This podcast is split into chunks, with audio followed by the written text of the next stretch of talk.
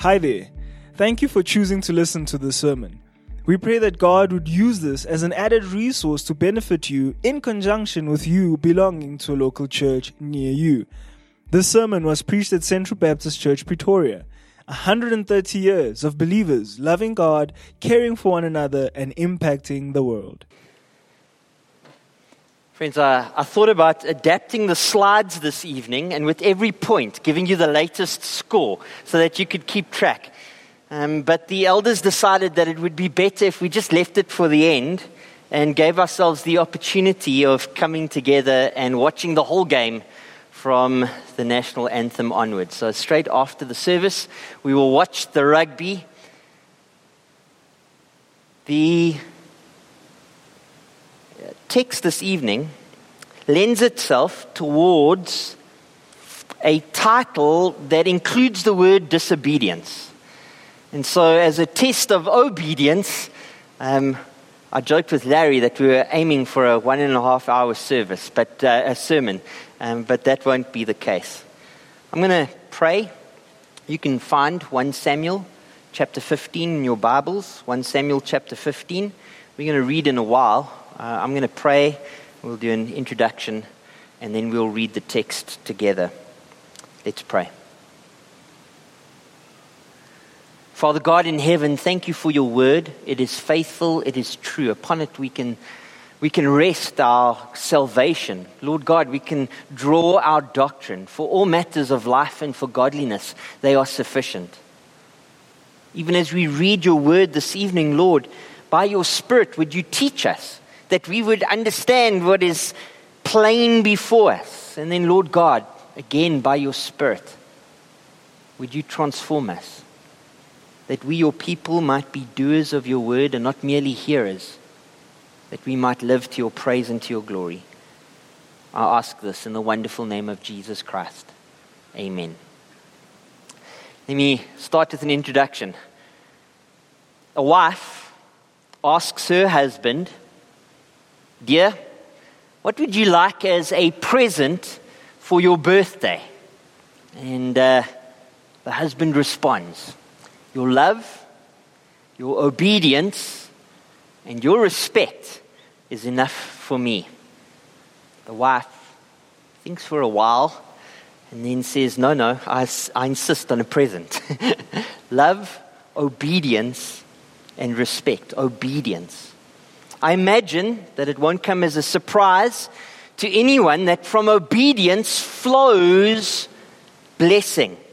This evening in 1 Samuel chapter 15, we will see that disobedience ends in judgment. 1 Samuel chapter 15 tells the sad tale of Saul's disobedience spiral down to judgment.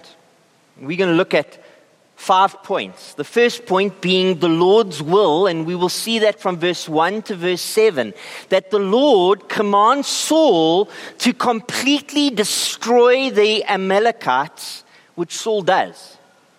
Second point, from verse 8 and 9, Saul's will. But Saul and the people spared Agag and the best of all that was good. Third point, the Lord's rejection from verse 10 all the way to verse 23. The Lord regrets making Saul king, and Saul is rejected as king. The fourth point, the Lord's resolve from verse 24 to verse 33. Saul pleads forgiveness, but the Lord's verdict stands, and Samuel executes Agag. And then the last point, the Lord's regret. That's just verse 34 and 35. Samuel and Saul part company, and the Lord regrets making Saul king. That's what we're going to be looking at. That's how the text is arranged. We're going to be working through that. But first, let's read through the text this evening. Again, 1 Samuel 15 tells the sad tale of Saul's disobedience spiral down to judgment. The Lord's will from verse 1 to 7. And Samuel said to Saul, The Lord sent me to anoint you king over his people Israel. Now, therefore, listen to the words of the Lord. Thus says the Lord of hosts I have noted what Amalek did to Israel in opposing them on the way when they came out of Egypt. Now go strike Amalek and devote to destruction all that they have. Do not spare them, but kill both man and woman, child and infant, ox and sheep, camel and donkey. So Saul summoned the people and numbered them at Telaim. 200,000 men on foot and 10,000 men of Judah. And Saul came to the city of Amalek and lay in wait in the valley. Then Saul said to the Kenites, Go, depart. Go down from among the Amalekites, lest I destroy you with them. For you showed kindness to all the people of Israel when they came up out of Egypt. So the Kenites departed from among the Amalekites. And Saul defeated the Amalekites from Havilah as far as Shur, which is east of Egypt. Second point Saul's will. Just verse 8 and 9. Verse 8.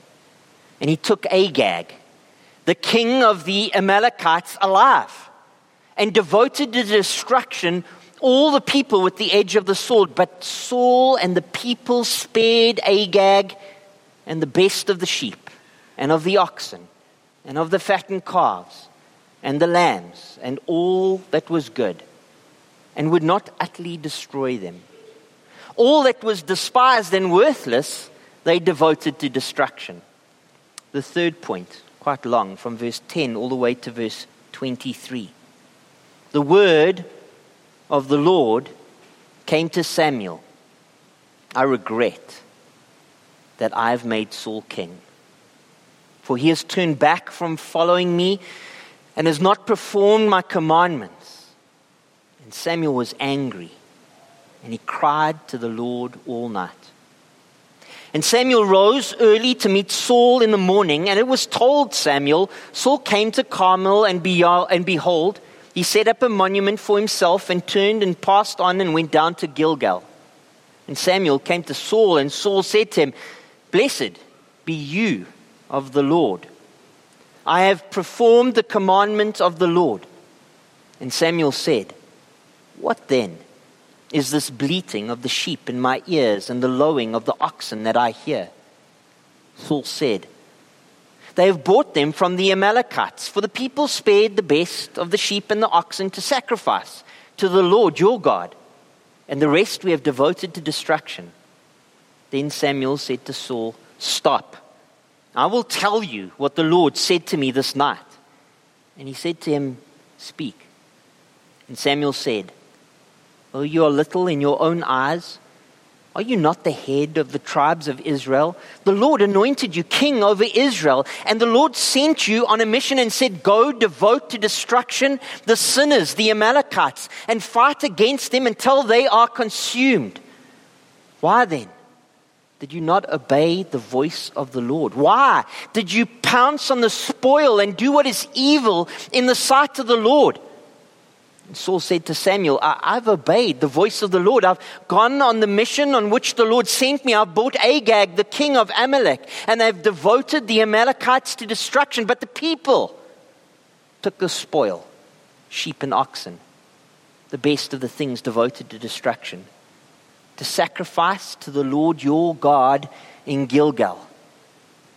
And Samuel said, Has the Lord as great delight in burnt offerings and sacrifices as in obeying the voice of the Lord?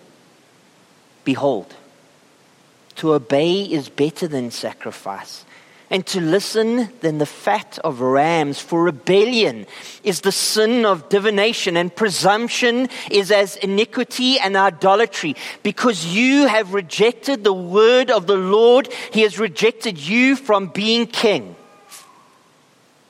Fourth point. From verse 24 to verse 33, the Lord's resolve. Saul said to Samuel, I've sinned.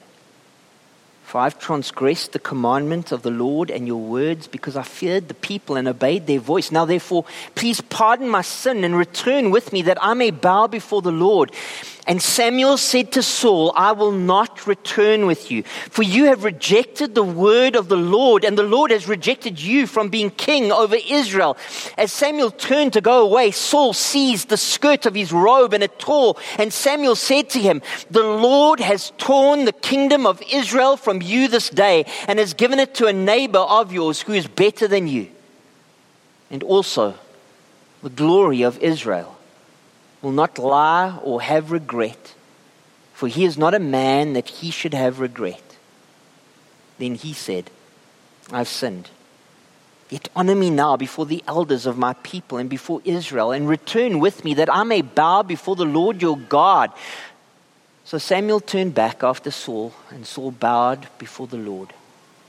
Then Samuel said, Bring here to me Agag, the king of the Amalekites. And Agag came to him cheerfully. Agag said, Surely the bitterness of death is past. And Samuel said, As your sword has made women childless, so your mother be childless among women. And Samuel hacked Agag to pieces before the Lord in Gilgal. Final point, number five the Lord's regret, the final two verses. Then Samuel went to Ramah, and Saul up to his house in Gibeah of Saul. And Samuel did not see Saul again until the day of his death, but Samuel grieved over Saul. And the Lord regretted that he had made Saul king over Israel. Just so far in the reading of God's word. 1 Samuel chapter 15 tells the sad tale of Saul's disobedience spiraled down to judgment. And our first point comes from verse 1 to 7 the Lord's will. What did the Amalekites do to tick God off so much? the Amalekites attacked the children of God as they left Egypt an unprovoked, unrelenting, brutal ambush at Rephidim. I asked myself the question what would I do if one of my children were attacked? Caitlin or Catherine or Thomas? Would I sit idly by? I don't think so. In Deuteronomy chapter 25, verse 17, God told his children what he would do Remember what Amalek did to you on the way as you came out of Egypt, how he attacked you on the way when you were faint and weary and cut off your tail, those who were lagging behind you, and he did not fear God. Therefore, when the Lord your God has given you rest from all your enemies around you in the land that the Lord your God is giving you for an inheritance to possess, you shall blot out of memory of Amalek from under heaven. You shall not forget. Is this genocide? Yes, it is. In Deuteronomy chapter 20, verse 10, we learn that the Israelites would not normally um, go about this particular war practice. They would normally extend peace terms to a city that they were attacking.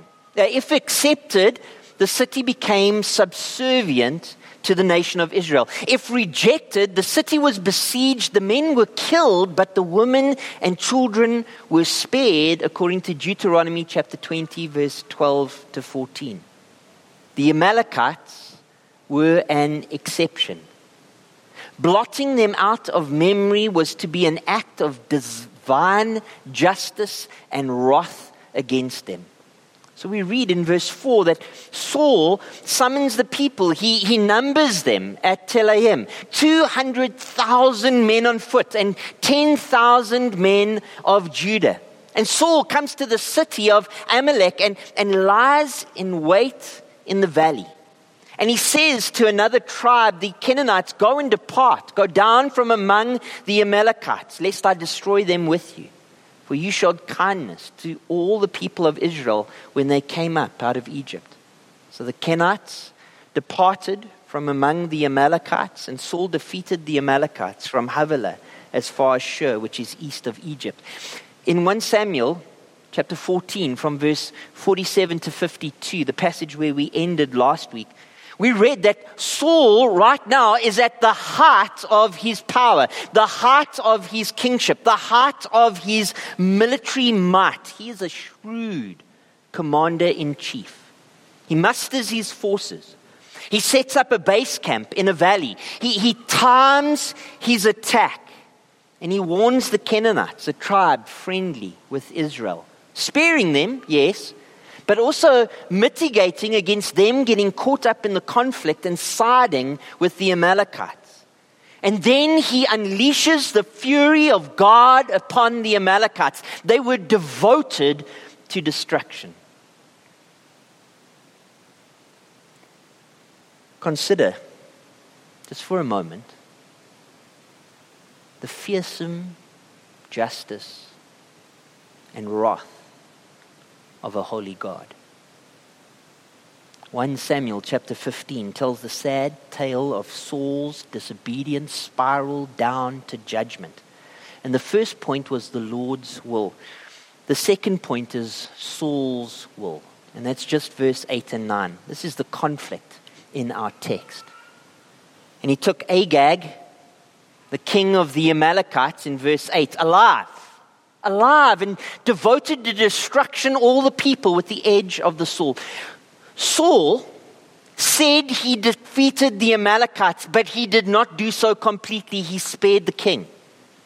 And it turns out, as we look at the rest of the Old Testament story, that he did not wipe out every man, woman, and child. There was still some folk left we read of Amalekites in 1 Samuel, the same book, 1 Samuel chapter 27, verse 8, and again in 1 Samuel chapter 30, verse 1 to 3. And the main bad guy in the book of Esther, the Jew hating Haman, is called the Agagite. And that's in Esther chapter 3, verse 1, which means that he was probably a descendant of Agag. Verse 9 But Saul and the people spared Agag, and the best of the sheep, and of the oxen, and of the fattened calves, and the lambs, and all that was good, and would not utterly destroy them. But all that was despised and worthless, well, that they devoted to destruction. Why did Saul spare the king? Well, I imagine Saul being the prideful man that this text reveals him as, wanted to parade him before the people as his trophy.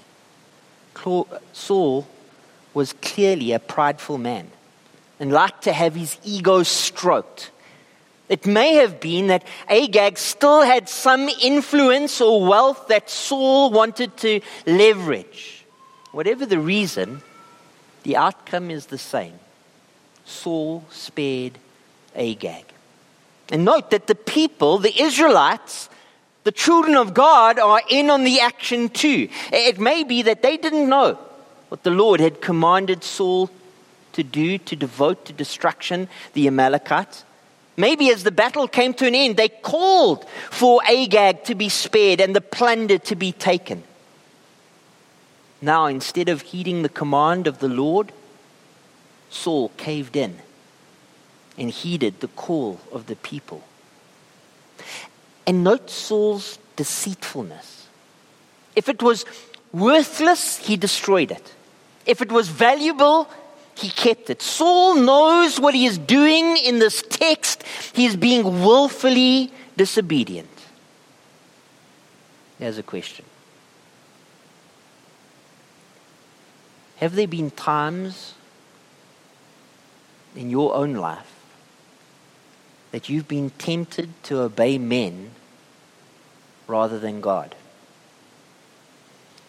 1 Samuel chapter 15 tells the sad tale of Saul's disobedience spiral down to judgment.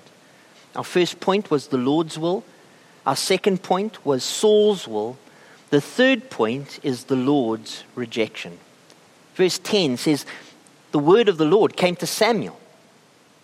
I regret that I've made Saul king, for he has turned back from following me and has not performed my commandments. And Samuel was angry and he cried to the Lord all night. Does God care when you sin? This is so sad. The Lord regrets that he made Saul king. God's heart breaks over Saul's disobedience. This isn't saying that God made a mistake and is now apologizing. This is saying that the heart of God is not emotionless as this story unfolds. God doesn't sit in heaven with a clipboard, ticking off boxes, coldly say it's going according to my plan. No, Saul's disobedience hurts God. Your disobedience hurts God, grieves God. And in this text, it grieved Samuel also. Verse 12 Samuel rose early to meet with Saul in the morning, and it was told Samuel, Saul came to Carmel, and behold, he set up a monument for himself, and turned and passed on and went down to Gilgal. Friends, disobedience ends in judgment. God will not be mocked and he will not wink at sin. And so he sends his prophet Saul to make him aware of the consequences of his actions. Verse 13. And Samuel came to Saul, and Saul said to him, Blessed be you to the Lord. I've performed the commandment of the Lord. Even as he sees the prophet approaching, Saul knows he is in big trouble and the lies start. And Samuel said in verse 14, What then is the bleating of the sheep in my ears and the lowing of the oxen that I hear? And Saul said, They have bought them from the Amalekites. For the people spared the best of the sheep and of the oxen to sacrifice to the Lord your God. And the rest we have devoted to destruction. How do you respond when sin catches up to you? When you know you're in the wrong and you've been caught out.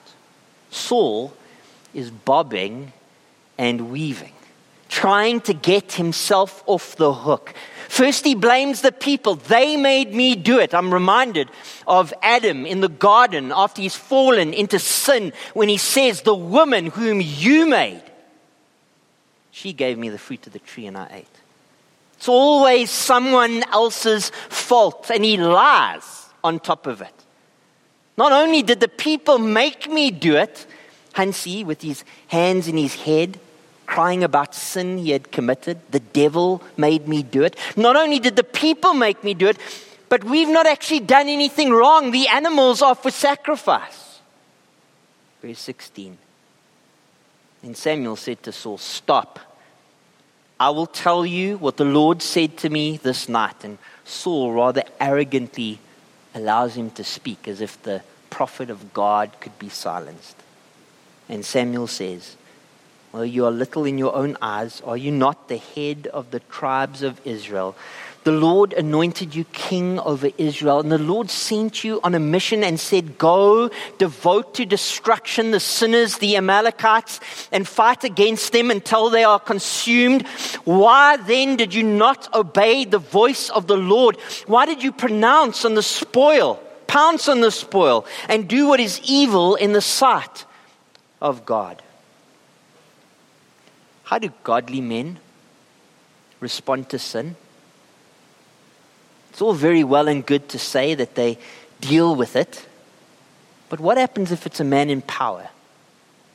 It's easy to trample on the little guy's neck, but will the scales of justice be balanced when it's someone you know, someone important?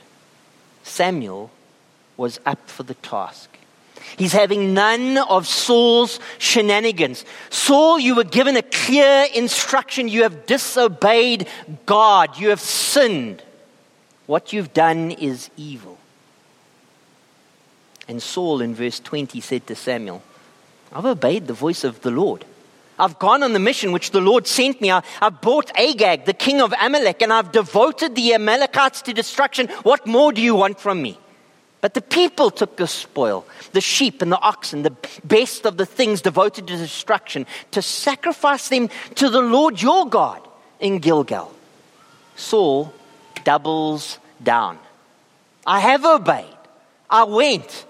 Agag was spared so that he could face justice. The spoils were taken to be offered as sacrifices. Notice that Saul keeps on saying, The Lord your God, the Lord your God. It's like he understands how far he has fallen and he can't bring himself to acknowledge the Lord as his God anymore. Verse 22 is the judgment. And Saul said, Has the Lord as great delight in burnt offerings and sacrifices as in obeying the voice of the Lord? Behold, to obey is better than sacrifice, and to listen than the fat of rams. For rebellion is as the sin of divination, and presumption as the iniquity of idolatry. Because you have rejected the word of the Lord, he has also rejected you from being king.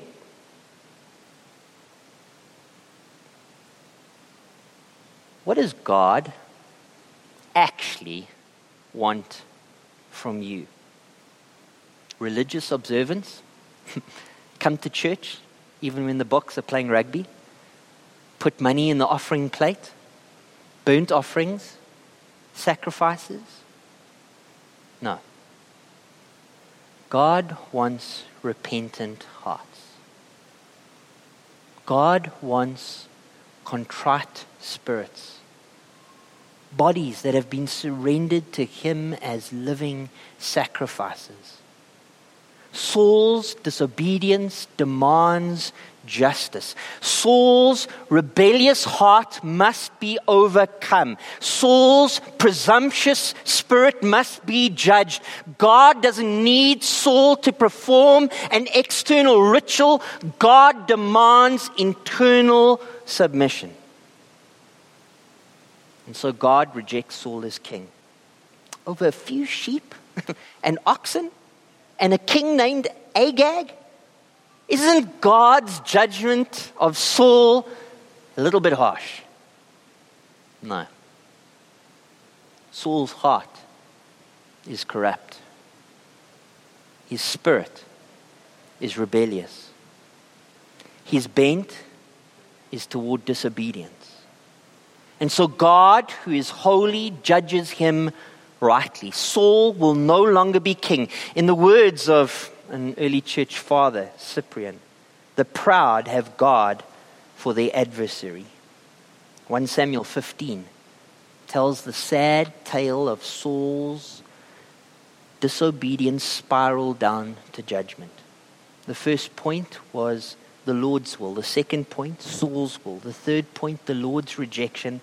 The fourth point, the Lord's resolve. From verse 24 Saul said to Samuel, I've sinned.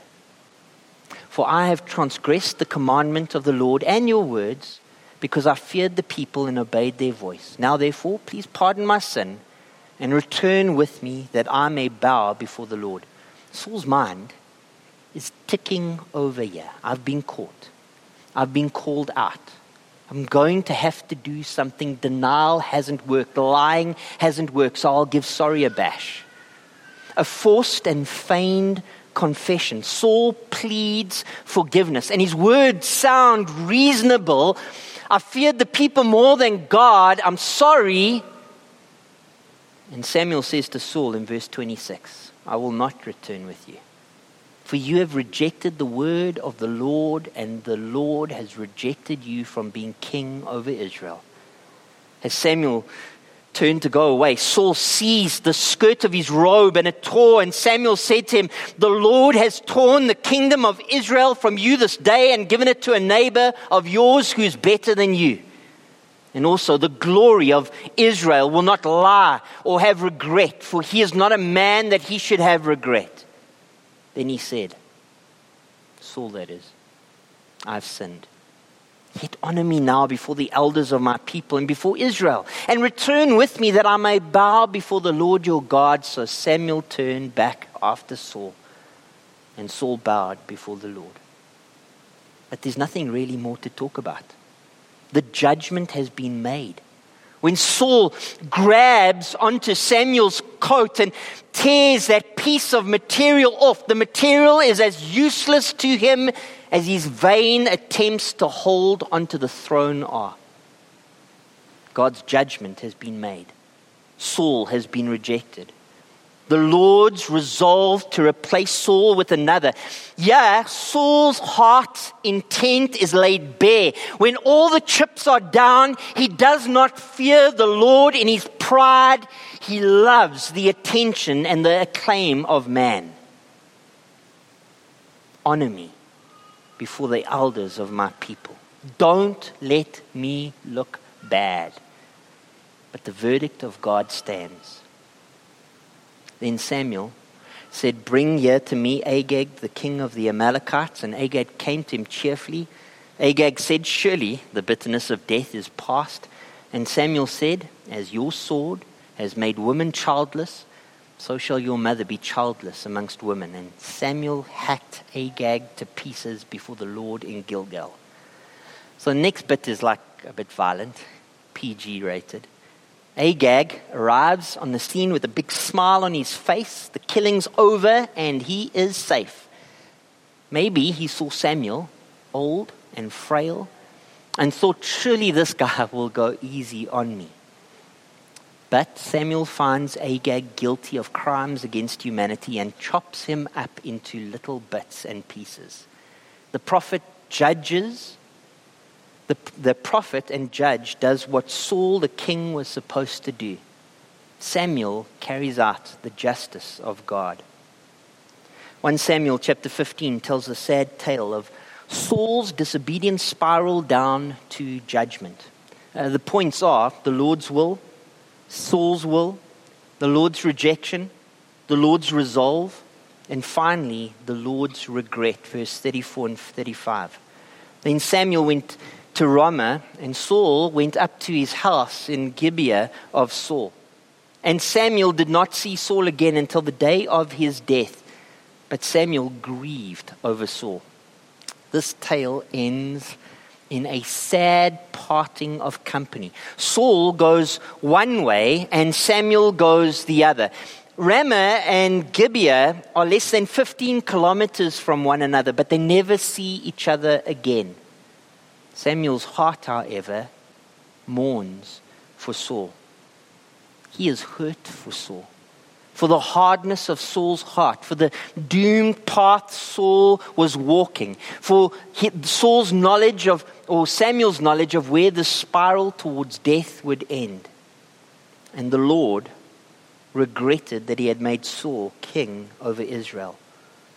This chapter closes with a repeat of God's heart the last time God regretted that he had made Saul king, and so Samuel was broken-hearted and wept. This time, Samuel is grieving, and so God is grieving too. The prophet Ezekiel put it this way Say to them, As I live, declares the Lord God, I have no pleasure in the death of the wicked but that the wicked turn from his way and live. Or as Peter writes, the Lord is not slow to fulfill his promise, as some count slowness, but is patient toward you, not wishing that any should perish, but that all should reach repentance. The end of this chapter, God's heart lies broken.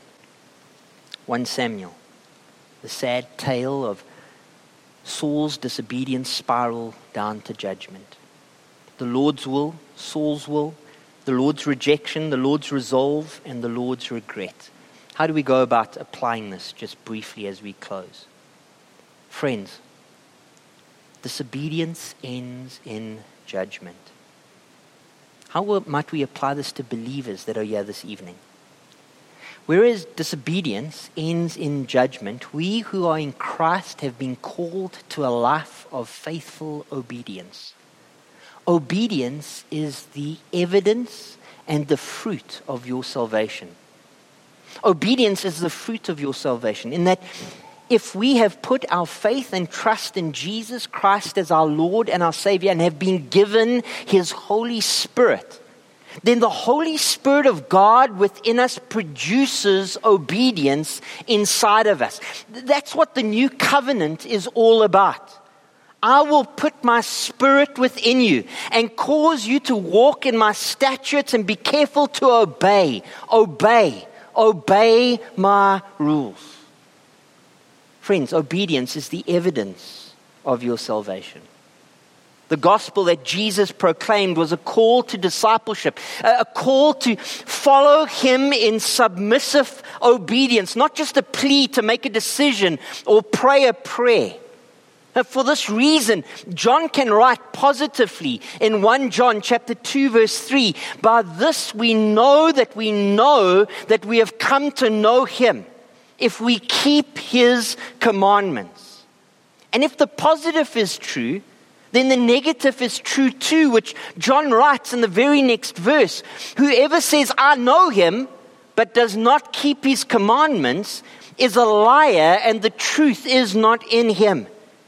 And Jesus can say, You are my friends if you do what I command you. Believer, you can't be so. You've been saved from that life. Now, by the power of the Spirit within you, go forth and live an obedient life that God has planned for you. In the words of Oswald Chambers, one step forward in obedience is worth years of studying about it. Let me repeat that for those of you who came to both the morning service and the evening service. You are the choir. You learn a lot. You're reading Christian books during the week. You're filling your heads with knowledge about God. Now live that knowledge out. One step forward in obedience is worth years of study about it. How may we apply this to unbelievers here this evening? This passage connects the gospel to a historical trajectory. As Saul was judged for his disobedience, so too unbelievers will be judged for their disobedience. Paul writes, Let no one deceive you with empty words. For because of these things, what things? Your sin, the wrath of God comes upon the sons of disobedience. Disobedience ends in judgment. You are in grave danger. A life of disobedience lived out before the watchful eye of a holy God. Friend, turn from your sin and turn to the Savior. Times of ignorance, God overlooked. But now he commands, he commands, his commands must be obeyed. He commands all people everywhere to repent because he has fixed a day on which he will judge. He will judge the world in righteousness by the man whom he has appointed, and of this he has given full assurance by raising him from the dead. You sit there in your chair in your sins and you think you are without hope before a holy God. You are not. You are not. Because one came before us the obedient Son of God was born of a virgin and lived a perfect life, the Son of Man, fully God and fully man. He lived the life that you could never live, obedient to his Father in every way. And then he died, not for his sin, but he died for your sin as a substitute, that in his death your sin may be forgiven. And in his resurrection you might have hope that God might raise you from the dead. And I'm not just talking about from the grave, I'm talking from the dead. You're dead in your trespasses and sins. God can raise you from the dead in the same power that He raised Jesus Christ from the dead. The call on you, the first act of obedience, is to turn from your sin and put your faith and trust in Jesus Christ as your Lord and your Savior. Repent. Cast your eye on the cross and believe upon the finished work of Jesus Christ for your salvation. 1 Samuel 15 tells the sad tale of Saul's disobedience spiral down to judgment. The Lord's will, Saul's will, the Lord's rejection, the Lord's resolve, the Lord's regret. 1 Samuel 15 helps us to see that disobedience ends in judgment. Just so far, let's pray. Father God in heaven, it's right that as we look at these texts, we examine our own hearts. Examine them for disobedience, examine them, Lord God, for unconfessed sin. And it's right, Lord God, that we be quick to repent, for against you and you only have we sinned, O Lord. Father, but it's also right for us to remember that you are faithful and just and will forgive all unrighteousness for those who have called upon the name of the Lord and confess their sin. And so, Lord God, even this evening, I pray that your saints would be built up in your word, recognizing that we have the Holy Spirit of God within us, that we might live out an obedient life to your praise and glory, and that unbelievers, Lord God, would see their dreadful estate and flee to the cross of Christ because their disobedience will end in judgment.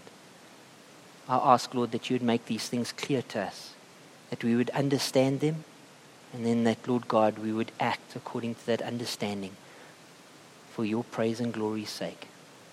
All these things we pray in the wonderful name of Jesus Christ, our Lord and Savior. Amen. Thanks. Thank you for listening to this sermon. Find out more about Central Baptist Church at www.central.org.za.